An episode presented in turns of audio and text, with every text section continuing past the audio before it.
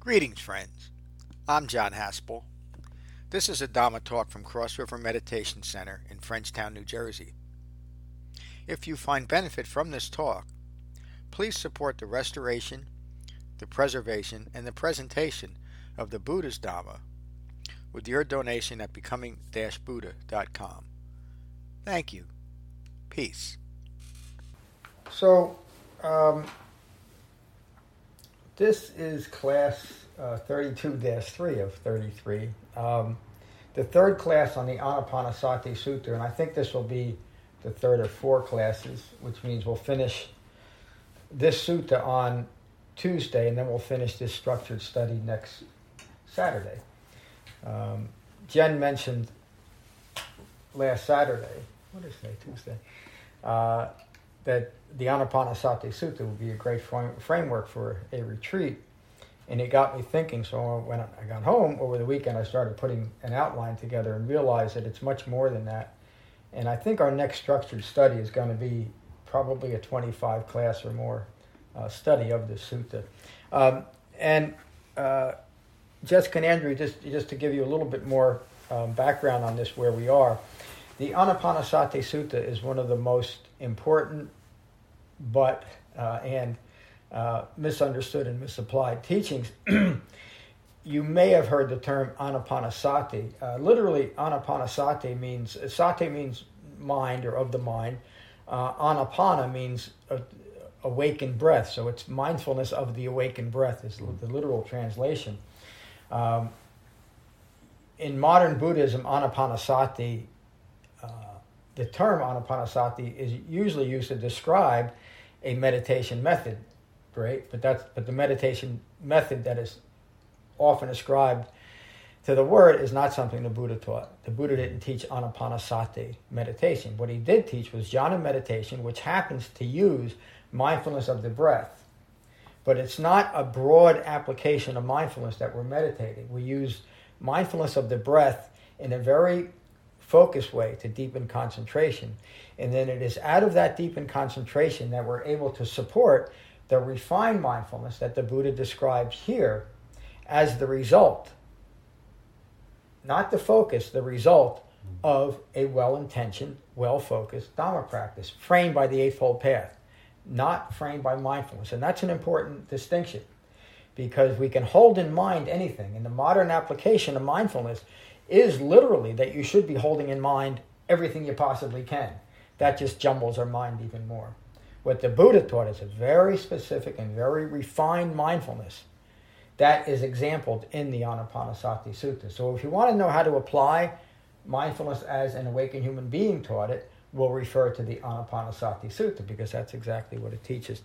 Every every class I teach, uh, almost every, uh, is recorded, and so the recordings are online. And the first two in this um, on this sutta are online, and again, every sutta that I, every class I've ever taught, I think with the exception of three or four, is also online. Um, and I should say that it, that can seem overwhelming at times. I'm always available. Just ask me a question. Just send me an email. Okay. Um, so this is about halfway through, and I'm going to recap what I finished with last uh, last Saturday. And this is the Buddha's description of what a jhana practice that supports refined mindfulness looks like. On any occasion, a well informed Dharma practitioner trains themselves in this way. I will breathe in and breathe out, sensitive to rapture. Rapture, in this sense, is not the second coming.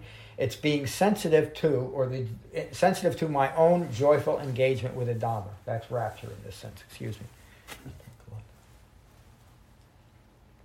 I will breathe in and breathe out, sensitive to the fact that I am joyfully engaged in what I'm doing. I want to do this. I want to do it because I understand the nature of true refuge.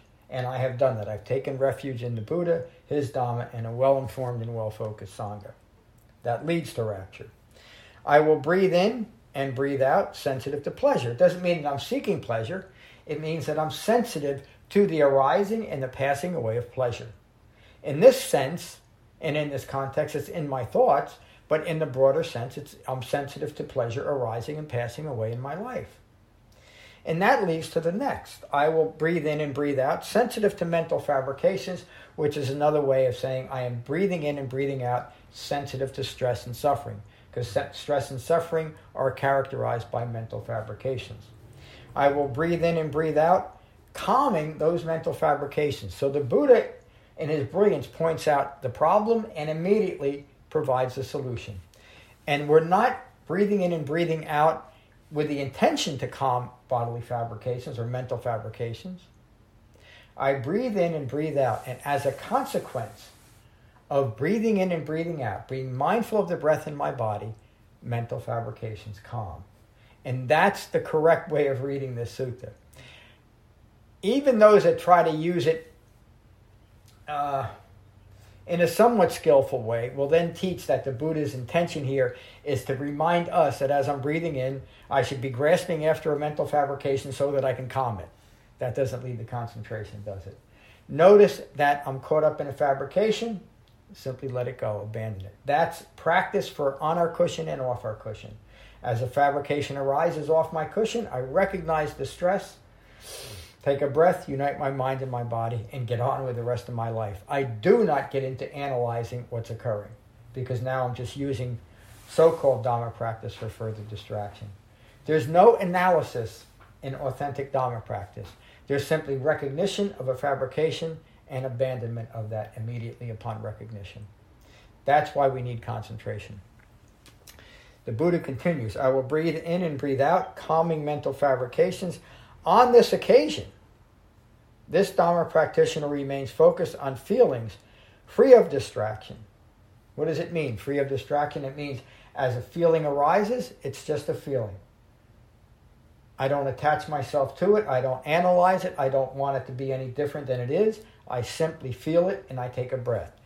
Ardent and alert and mindful while putting aside craving and distress with reference to the world. How would that arise? Craving and distress with reference to the world is encapsulated in the feeling that's arising. In other words, the world is encapsulated in the feeling that's arising.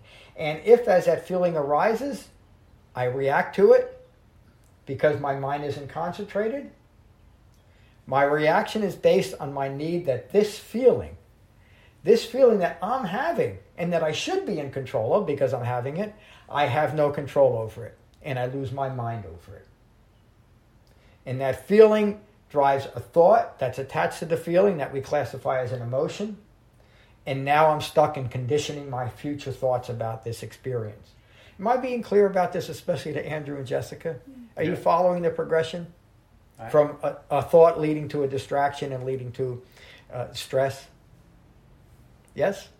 So you, far, yeah. You also should know I have low vision. That's why I wear these. So I can't uh, I can't see if you're nodding your head oh, yes, yes. no. Sorry about that. I should have laid yeah, that. Yeah, we're following. Yeah. Okay, great. The Buddha continues. I tell you, friends, that mindfulness of in breaths and out breaths can be seen as a single feeling among feelings. What does it mean, a single feeling among feelings? When I'm doing that, when I'm only focused on the feeling, when I'm not reacting to the feeling, when I'm not judging the feeling, when I'm not insisting that I shouldn't be having these feelings or that I should be having more of these feelings, when I'm free of all of that distraction, then I'm just feeling what I'm feeling. Then the world is just what's occurring right here and right now. Mm-hmm. I have taken a very complicated way of looking at the world due to my own conditioned thinking, rooted in the ignorance of Four Noble Truths, and I have reclaimed my mind by one simple technique. Of course, in most people's, my, most people, my mind is going to have another thought that's attached to a feeling that's going to be distracting. And what do I do? And the more that I do that, the more that I recognize that single feeling among feelings in this moment, I am a wise Dharma practitioner and I'm inclining my mind towards awakening by that, excuse me, by that simple act of engaging in jhana meditation. That's what the Buddha is referring to in every instance here, is uniting our mind and our body through mindfulness of the breath known as jhana meditation.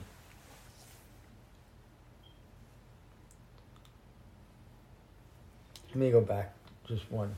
I tell you, friends, that mindfulness of in breaths and out breaths can be seen as a single feeling among feelings, which is why this Dharma practitioner on this occasion, on this occasion, it's an important line, on this occasion, because this Dharma practitioner is practicing correctly and with skill, on this occasion, they remain focused on feelings free of distraction. That's the greatest gift an awakened human being ever gave us. How often do we live our lives rooted to how, how our feelings are making us feel, continuing the feeling, whether it's a, a blissful feeling or a troublesome feeling? Once we attach ourselves to the feeling, then even the if the experience was based in reality, now becomes a fabrication, doesn't it?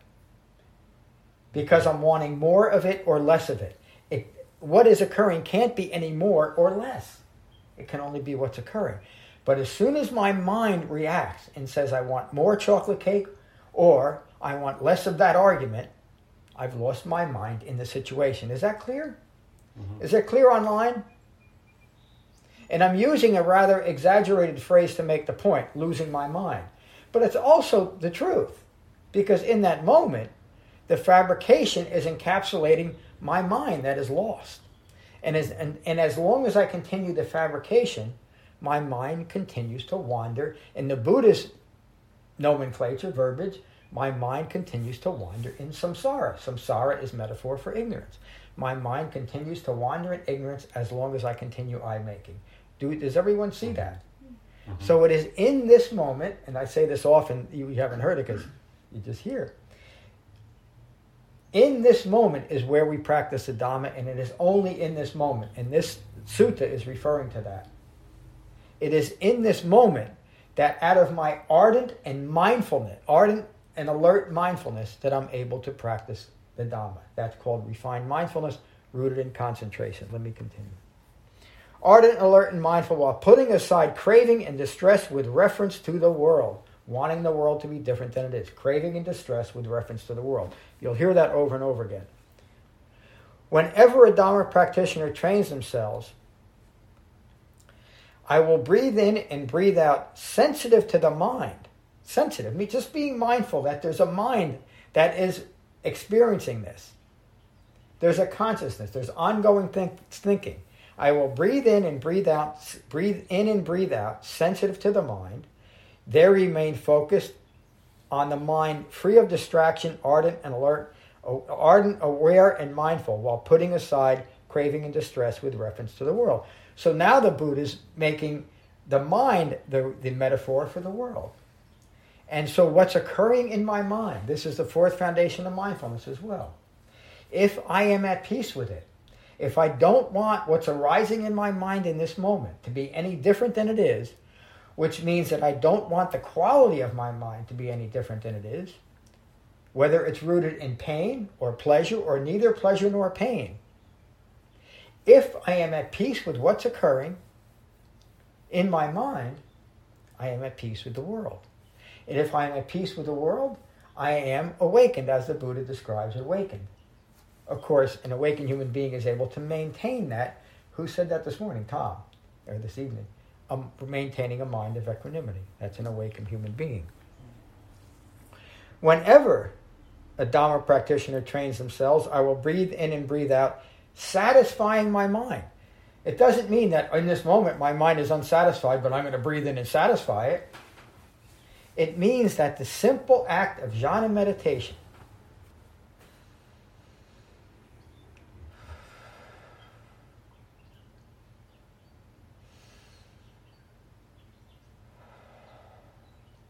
satisfies my mind. It's an, it's an aspect of jhana meditation that the mind becomes satisfied by skillful practice. It's not something that I grasp after, and it's not something that I judge myself harshly for when I find, wait a minute, my mind isn't satisfied. What am I doing wrong? Nothing. Except you judge yourself harshly. Be gentle with yourself and take a breath. And my mind is satisfied. I will breathe in and breathe out, satisfying the mind. I will breathe in and breathe out, satisfying the mind, I will breathe in and breathe out, releasing the mind.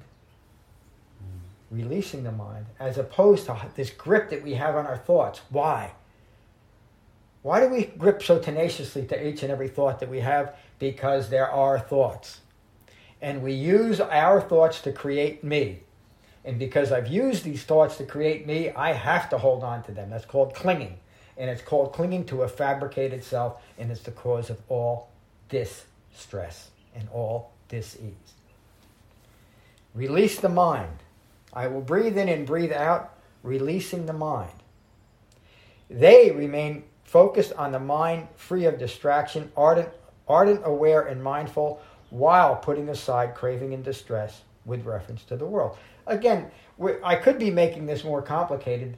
I hope I'm not, but all I'm talking about is that simple act of jhana meditation and coming back to it and how it applies to each and every aspect of our confused and fabricated mind. When this occurs, the wise Dharma practitioner re- remains mindful of the in breath and the out breath, free of distraction, ardent, alert, and mindful while putting aside craving and distress with reference to the world. It's just the instruction on how to meditate.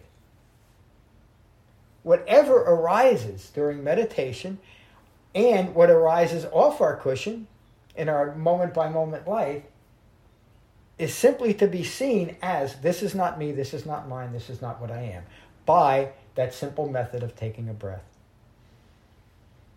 And every time we find ourselves disjoined from our body, we know the problem, we know the cause. It's my own fabricated thinking, grasping after something to be different than it is. And what do I do when I find that ha- that has occurred?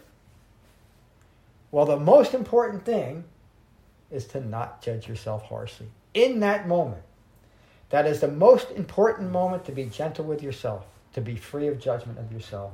Simply recognize what you have done to yourself, that you are the cause of your own distraction. Be at peace with it, the fourth foundation of mindfulness. Take a breath and unite your mind and your body and get on with your life. And every time you do that, you are, as the Buddha is referring to here, and reminding us, you are that wise Dhamma practitioner that he's talking about here. The Buddha continues I do not say that there is the development of mindfulness of breathing for one who is forgetful of these instructions.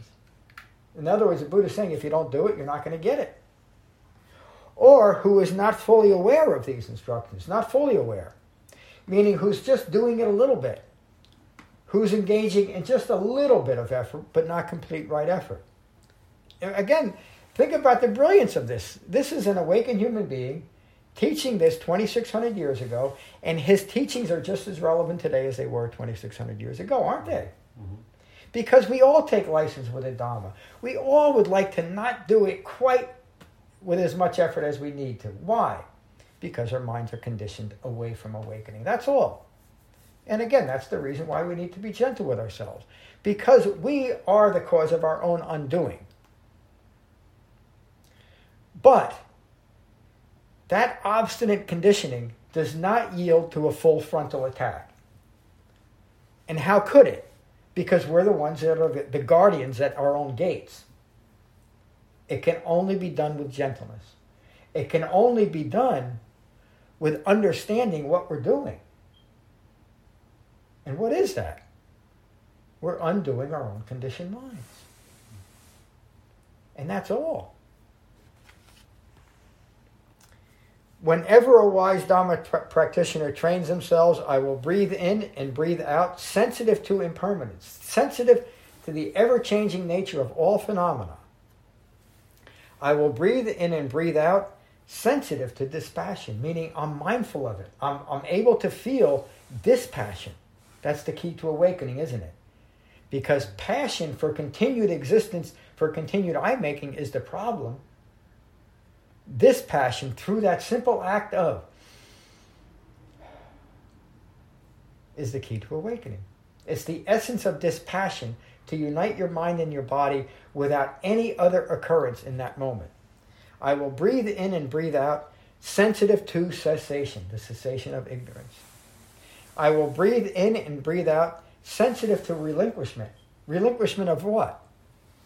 Relinquishment of all that I have made of myself, because it's all fabricated. And what's left? This is going to be a little bit out of context, because it, it, and I'll, I'll explain it in a moment. What's left is the six property person. That's all that we can ever be. In the Dhatu Vibhanga Sutta, and I won't get too deep into this, in the Dhatu Vibhanga Sutta, the Buddha teaches that each and every human being is made up of the four elements earth, wind, fire, and water. Mm-hmm. The fifth element, known as the space element, those four elements need something, a vehicle to materialize and manifest, right? That's the space element. And this, the sixth element of the sixth property, known as the consciousness property. Something has to, has to direct the manifestation of that, and that's that six properties. Every human being has those six properties, but no more. And we can never be more than a six property person, except that we attach to that. We can achieve things and we can acquire things, but no matter what we achieve and no matter what we acquire, we can never be more than that six property person. And that is the most profound teaching an awakened human being ever gave, because once we understand that, we stop grasping to be anything else than a six property person. That, that may, in fact, that is a little bit out of context, but the sutta is on the website, and we'll talk more about that in upcoming classes. On this occasion, this Dharma practitioner remains sensitive to all mental qualities free of distraction, ardent, alert, and mindful while putting aside craving and distress with reference to the world. That just means that that Dharma practitioner is mindful of the ever changing quality of mind, all mental qualities.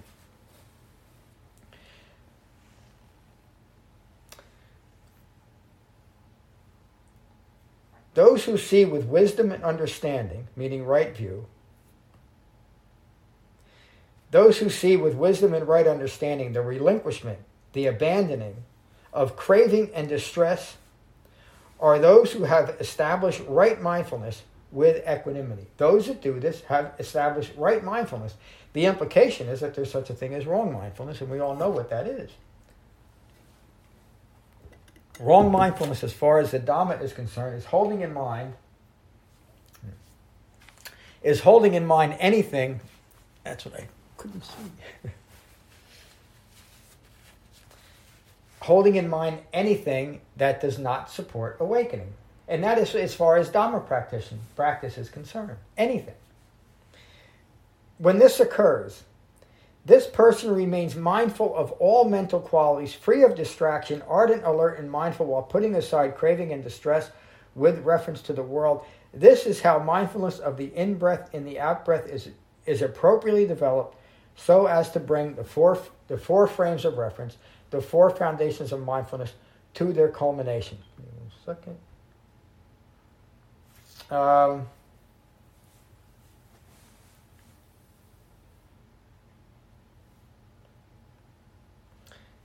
I'm just, I'm just trying to decide if I should stop here. Yeah, I'm going to stop with this, and we'll finish. We're, the next section is the seven factors of awakening, and I think I want to start the next class with that. So we'll we'll finish. That's that's today's class. Thank you. Um, so let's go around. We'll go online first, and I'd like to hear what you have to say. And if you see how this, um, the the overarching effect of the Anapanasati Sutta is um, a description of over, overall Dhamma practice, and if you see how that fits. And we'll start with Jane. Jane, how are you tonight? I'm well, thank you. How are you? Good, thanks for asking. This reminded me of um, prior to my practice, and even in the beginning of my practice, I was obsessed with the why, the analyzing. Yep. Why am I having thoughts, especially when it was a repetitious thought? You know, the why. And, you know, now I come to understand that it doesn't matter. The why doesn't matter. Yep. I mean, even if somebody would tell me why, it really doesn't matter. It's all about coming back to the breath and the body. So yeah, it's it's so brilliant, and it, that why is almost always why me. It reminded me, I had a, a great friend of mine years and years ago. Uh, he was a Jesuit brother, uh, brilliant guy, and it, he happened to have at that time I don't know what they call it now. I'm probably PC uh, politically incorrect when I say this. He had nine nervous breakdowns, and he used to talk about that in a very straightforward manner. We used to meet for a couple years. We met almost every Friday night and had these great philosophical questions about we were going to solve the, the riddle of God and everything. But anyway, he would say it's no big deal to lose your mind. You just get another one. And he was right. He, he was he was the most well-grounded, brilliant man I've ever met. Um, why was I talking about this though? Something Jane said got me thinking about it. What did you say, Jane? It reminded me of, of Brother Ken. No, I don't know. No, I said I was obsessed with the why. Oh, and he used to say, one thing you should never ask. He said, if you want to lose your mind like I did, he said, ask why. He said, never ask why. And I thought about it. We used to have discussions about it. When you think about why, why, why, and I'm not talking about someone who's actually doing legitimate research. You know, I mean, I wanted to know why the Buddha taught these things. I did some research. That was a good question to ask. But in general, why is this happening to me? Why don't I have more of this? Why this and why that? Why is why are politics this way and not that way? Those are the questions that are rooted in I making and can only cause further distress. And those are the ones we recognize and abandon. Never ask why. Thanks, Jane. How are you, Meg? Good to see you. Let me put my goggles on. I'm doing well, thank you. Um, this um, one of the things that came up for me listening to this teaching is, um, and also my experience with practicing it. I started to realize that I had a habit of feeling like I had to react to everything that happens yep. in the world. Yep. To me, or in the moment. Yep. And and not just that, but everything that comes up in my mind. I have to respond to that or react to it in some way. And this is kind of a training for how not to have to respond. Yes. or not to have to react. It's like, uh, it's almost like giving myself permission to not have to react to everything. Yep. And it, there's a freedom. And that permission is, is necessary, by the way. What's that? The permission is, is necessary. The permission is required. Yeah. And and so there's a freedom in that so that I can just be okay with things the way they are, no matter how they are. What a thought, and, huh? And and no matter what comes up in my mind about them in the moment or in the something that comes up in my mind about the past or the future, it's just something that's happening. Yep. you know? That's and, it. And in the next moment, it might be gone. But I don't have to entertain that, you know? So it's, uh, it's a freedom for me. Um, and then it starts to, I notice that it starts to come up in everyday life. I start to recognize little by little. You know, it's not something that has happened all at once for me, but little by little it starts to get easier. Yeah. So. Thank you. Beautiful. That, that, that, that, that, that's, um, it's just brilliant what you said. And it, I, think it could be overwhelming if it was all, if we notice, if we recognize the, the, uh, entirety of our I making, it probably would be overwhelming. But it, Dharma practice is just like that, a little bit at a time. We recognize it as it arises in this moment, and we let it go. And if we've really let it go, it, it doesn't arise anymore. And it's not the it's not the lack of stress arising that we notice. It's it's the it's the fact that we're not engaged in that type of activity that becomes um, the palpable calm that you're describing. And it, it, it there's no other way to describe developing Dhamma practice except in the way that you just did and to recognize it. That's another aspect of the Anapanasati Sutta that the Buddha is impressing on those that are there. Notice that it's working. Notice it because it is. Thank you, Meg. Brian, how are you? Good, John. Thank you for your uh, the teaching. Um, yeah, I, just to echo Jane and Meg, I, the, as I continue to develop the, the practice, just the cessation and, and the growing dispassion for my own brain, and just Yeah. I'm tired of it. Right? And it's it's as Meg said, it's, it's such freedom to let that go and not have to react to it, and just noticing over the last couple months, just my reactions to everything are just subsiding, and it's very calming. And yeah, the peace is, is growing and growing. So if you stick with it, it, it, it works for sure. Thank you, Brian. Those are wise words. Andrew, how are you tonight? What do you What do you think about our class? And uh, welcome to our sangha.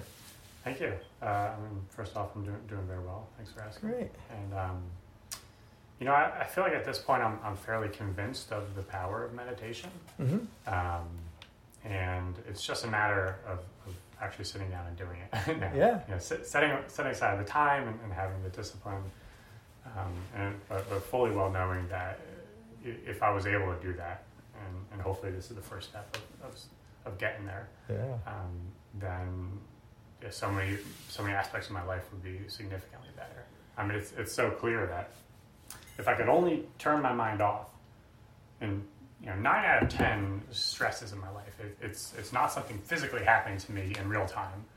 It's maybe a thought or a, my imagination going wild about something that Yeah. could happen, which then leads to me being stressed out or anxious or worried, and getting control of that just seems like, uh, yeah, uh, it could totally change my life. and it will. I, thank you, Andrew. It, that, that I, I think every student has said just those words um, that has stuck with it. That, that they they need some way to control their mind, and this is the way. It's the direct. It's the whole point. It's funny that the, kind of the, the modern mentality today is you shouldn't even that like the idea of control is something that's even bad somehow. Mm. But it's our mind. Why shouldn't I want to control it? And that's the whole point of a con- another word for concentration is well controlled, isn't it? Mm-hmm. And it's because of that well controlled, well concentrated mind that we're able to integrate the Eightfold Path in a, in a uh, in ultimately a very simple and direct way. That at one point, point maybe David would talk about this, doesn't take a lot of effort. In other words, it's just natural.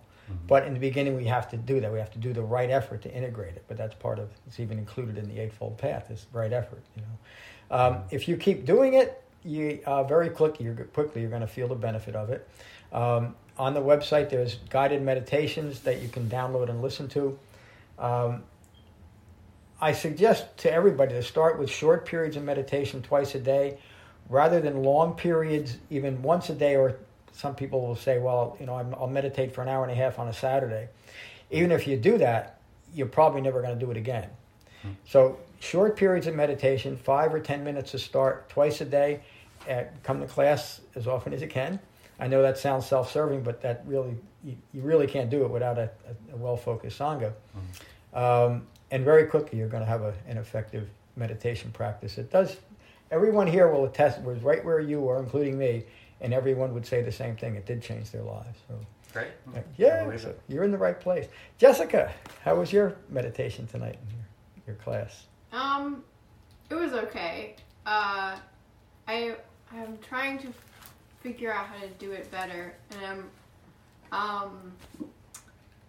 I think my my question is, or one of my questions that you pro- I'm thinking you probably know the answer to is how you mentioned like that you can't um you can't expect to be successful with meditation if you're just not making the effort and if you're if you're not successful. So how how do i go about making the effort without while still maintaining gentleness at all times? Like what does that look like inside my head? Is it that like i notice the thoughts and then i let them go but i persist? I just persist with the thinking about my breath and like wait basically like wait like whatever the short time so i don't like five minutes and just like is is making the full effort just going like allotting myself five minutes and then and then just persisting five minutes not being hard on myself but persisting anytime i feel a thought just like watching it or like what does it look like to me what? Wow, Jessica, thank you. It's such a great. I mean, I. Um, it's such a great question. You're, I mean, your mind is already going where it needs to go. Uh, you, ask a question. What is it? What is it? And I can't remember exactly the words, but it was what, almost like, "What does it feel like in Yeah, my does it mind?" look yeah And Exactly. um,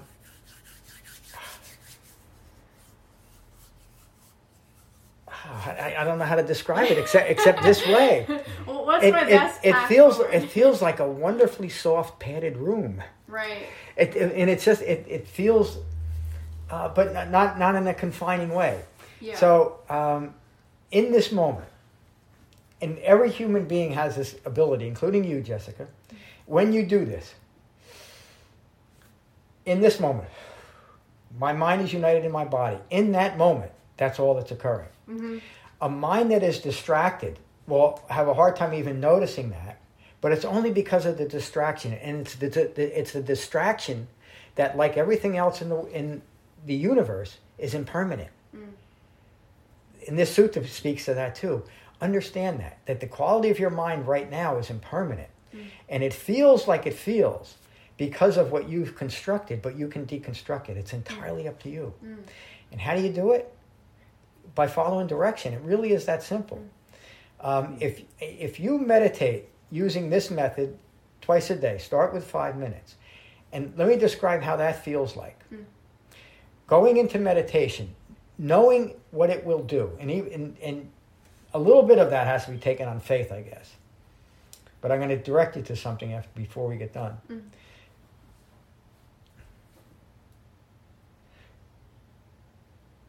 Knowing that the direction is a calm and peaceful mind, that the culmination is understanding and abandoning the, all the cause of stress that you're inducing on yourself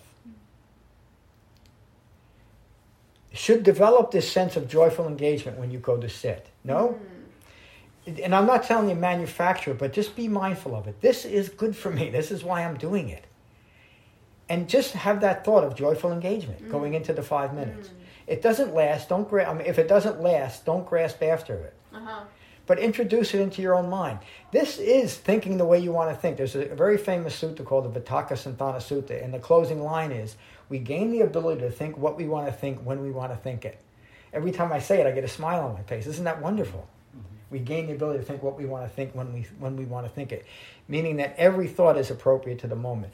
So, in going into meditation, this is I'm doing this for myself. It's good for me. Mm. Joyful engagement. And then engage in the practice for five minutes, following the directions that are included in the guided meditation.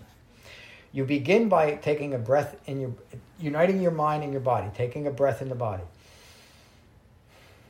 If you're like every other meditator, the next experience is either going to be a feeling arising, distracting you from your breath, or a thought arising, distracting you from your breath, or a thought attached to a feeling distracting you from your breath. A thought attached to a feeling is an emotion, right? So you start your meditation. This is wonderful. I'm engaging in this great practice. And you have that thought or a feeling about a fight that you had at work that day. Mm. What do you do? Well, most of us are going to judge ourselves for having the thought or the feeling.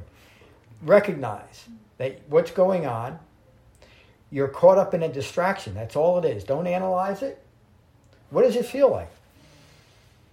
It feels like a nice, soft, padded room inside my mind, calm and peace. Nothing else, nothing is out there that can distract me in this moment. And then I have another thought. And then I noticed that I was able to tie two thoughts together, two breaths together without a feeling or a thought. Now I got it. Now I'm a great meditator. Unite your mind and your body. It's another fabricated thought. That's what it feels like. Mm. It feels gentle. It feels purposeful. Mm. It feels mindful. And when it doesn't, it feels okay because you're just building a practice. So, five minutes twice a day, I suggest you do it as soon as you get up or as close to that as you can, mm. and about 12 hours later. And the reason why I say that is most people try to fit in that second sip before they go to bed. Mm. It's better earlier in the day. Mm, mm-hmm. So if you can do it like you get home from work and there's a you know a usual time when that is, or maybe right before dinner or right after dinner, make it as as routine as possible. It's more important that you have two sessions twice a day than one longer session, because it- there's just something about that twelve hour separation that really helps us stay uh, stay our mind stay united in our body. So. Uh, and always we know that you can you can ask me any questions as you go along. Go back to the website, start with the welcome page, And then uh, please join us. You know, we, there's now three classes a week. There's also a Thursday class uh, at 2.15. We're actually going to start that this Thursday with a 21 class uh, structure study of jhana meditation. So, mm-hmm. and those will be recorded, so you can listen to them too. There's a lot. Don't let it be overwhelmed. Um, be gentle with yourself. Be gentle with your practice, and uh, you'll you'll develop it. I know you will. So, thank, thank you for you joining. So much. My pleasure. Um, who's right? I forgot who's right in front of me. Michael. Michael, how are you? How could I forget? Michael, again, it's so good to see you again. Well, I just can't see you. So, what do you think of uh, our class tonight? Uh, I think that it was very appropriate to uh, to be here. This I think so. Um, I, I I feel that you know the teaching is, uh, but it's great to um, um, to to be uh, to to to you know sort of receive the teaching from you. I've missed your tenacity and your uh, you know uh, the way you go about it, but I. Uh, you know, I mean, I think that this like this sutta kind of describes, you know, it, it, describes the way of the practice. It is, it is the, it is the practice itself. You know, and not only that, but it like that's what your life is through your practice. Like it, you know, I sort of, you know, I, I look at I look at the the practice of meditation itself, or the daily the daily practice, as just a practical exercise for when you're not meditating. Yeah. You know, because then you're like you have, you're taking it throughout your throughout the rest of your day or your life, you know, and that's how you're maneuvering it in the same way, so that you're not you're not clinging and you're not getting knocked off, um, you know, from the, from the moment or you know, um, however you'd say that. Yeah. Well um, said. Yeah. So so uh, yeah, I uh, it's yeah, it's uh, wonderful to be here. I, I even um, you know, and I you know, it's a constant learning thing too. It can always come back to this, right? I was just just as I forget the first woman's name. She was saying she was asking why I had a big, I had a big one of those this morning in my, you know, my in my at the end of my sit this morning. You know, asking myself why and and, and kind of knowing that I, you know, not that I shouldn't, but like even that, why am I even asking myself why? You know, like um, so you know, it's it's it's a constant. There's no, right? I you're always developing, right? Like there's no end, oh, there's no end yep. to it. It's, and it's not that you're really, and, and like the practice itself is like that control is really, like letting go is the control. Like it kind of, you know, it's like this, right? You know, where you're like letting go of your, you know, you're taking control by letting go of what is is coming in. Yes. You know. Yeah. Uh, That's wise so, restraint. Right. So yep. that you're, you know, you just come back to come back to the breath. Yeah. So uh, yeah, so it was, it was, right on. I'm glad to be here. Yeah, it's so good to nice see you, Mike. See you. Yeah, I know you're busy. I hope you join us again very, very soon. Yeah. Hello, Tom. Hi, John. Thank you. I thought that was a really uh, beautiful teaching and a, and a, great dialogue. And uh, yeah. I'm going to observe noble silence tonight. Thank you for being here. Hello, David. David's one of our in-house teachers. Yeah. there's a bit of rigor that has to be developed early. Uh, and just know that with that rigor comes past the willpower, and that's when you start practicing wise restraint. And then as the practice deepens, you start untangling the conditioned thinking that you struggle against. Yep. And that's when the space opens up. And John referencing an open, soft room. And that's when you start finding the space, not just in your meditation, on a street corner when someone bumps right. into you. And you realize this has arisen and is passing. Yeah. And it's repeat because it's not personal. It's not something that is a personal thing against you. It's yeah. just something that you're reacting to, and we control that. And that's what this practice is: is yeah. simply mm-hmm. building that space and reconditioning the way we have lived our lives about defending about who we are and what we are perceived by other people, and you're not necessarily looking to stop thinking. You no. to be able to stop reacting to the things that set you off in a direction where there's pain and suffering and distraction and look where you are then. You're not paying attention to the things that are important. So this is all building yep. wise restraint. And then something even better than wise restraint is that open, calm equanimity that is truly what the Buddha is teaching. Yeah. Buddha is teaching the cessation of suffering, the suffering that we cause ourselves. Mm-hmm. So this, like Michael said, this is a perfect uh, teaching. It it's teaching you the Dhamma. Each and every moment is teaching you the Dhamma, and the Dhamma is teaching you how to go about your life. So, thank you, John. Wow, outstanding. The uh, it's it's the culmination of the path that's brought about by wise restraint. You, know? um, you use such a such a perfect metaphor because it describes the, the uh, someone bumping into you and and not reacting. Uh, think about that. What, what, what that means to a Dharma practitioner. That most of us, somebody bumps into us, our first thought is going to be, you know, how, how could somebody do that? How, uh, how inconsiderate could a person be?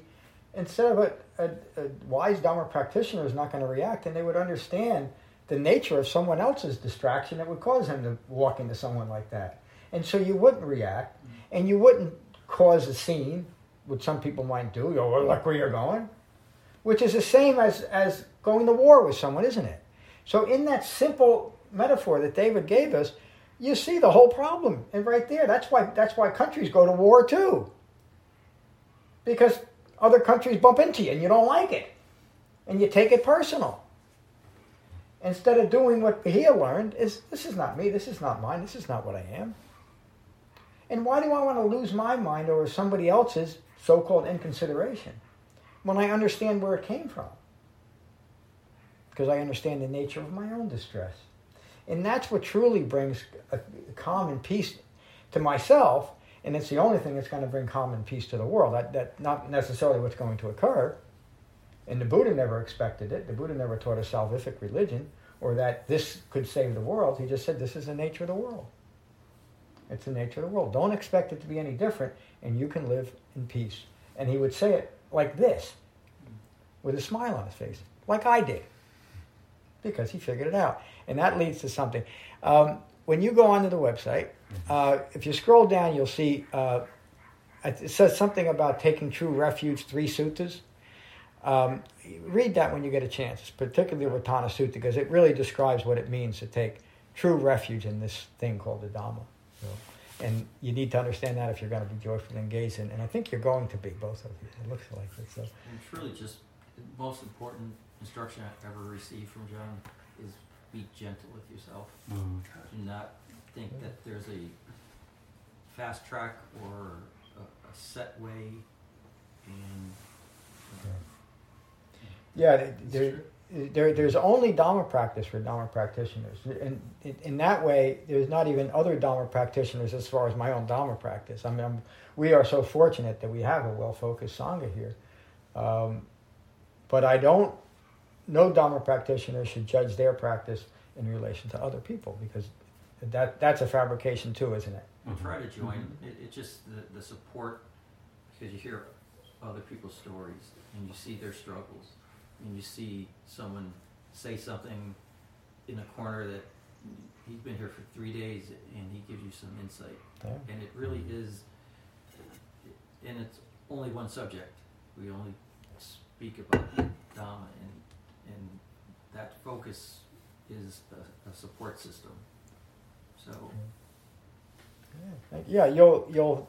The only thing we talk about here, the only thing I teach are uh, suttas that I know the Buddha actually taught, and the suttas that I use are suttas that I restored back to what, as best as we, as best as I can uh, figure, uh, is what the Buddha actually taught originally. So, um, we'll we'll conclude this. I think.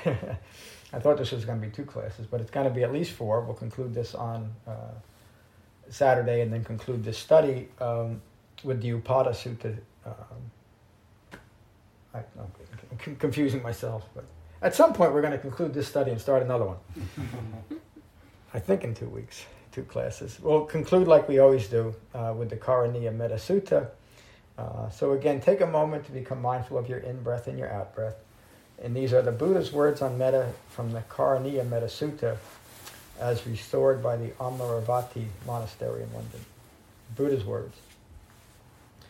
This is what should be done by one who is skilled in goodness and who knows the path of peace. Let them be able and upright, straightforward and gentle in speech, humble and not conceited, contented and easily satisfied, unburdened with duties, and frugal in their ways, peaceful and calm and wise and skillful, not proud or demanding in nature. Let them not do the slightest thing that the wise would later reprove. Wishing, in gladness and in safety, may all beings be at ease. Whatever living beings there may be, whether they are weak or strong, omitting none, the great or the mighty, medium, short, or small, the seen and the unseen, those living near and far away, those born and to be born, may all beings be at ease. Let none deceive another or despise any being in any state let none through anger or ill will wish harm upon another. Even as a mother protects with her life her child, her only child, so with a boundless heart should one cherish all living beings.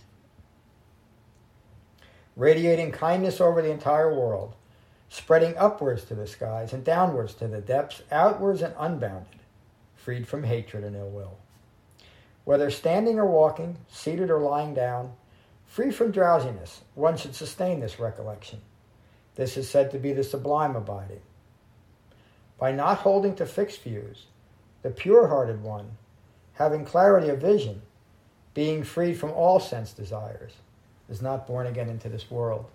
Thank you all for a wonderful class tonight. Thank you, John. Peace. Thank you. Thank you for listening.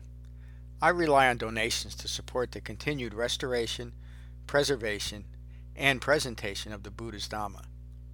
If you find benefit here, please consider a donation at becoming-buddha.com. Thank you. Peace.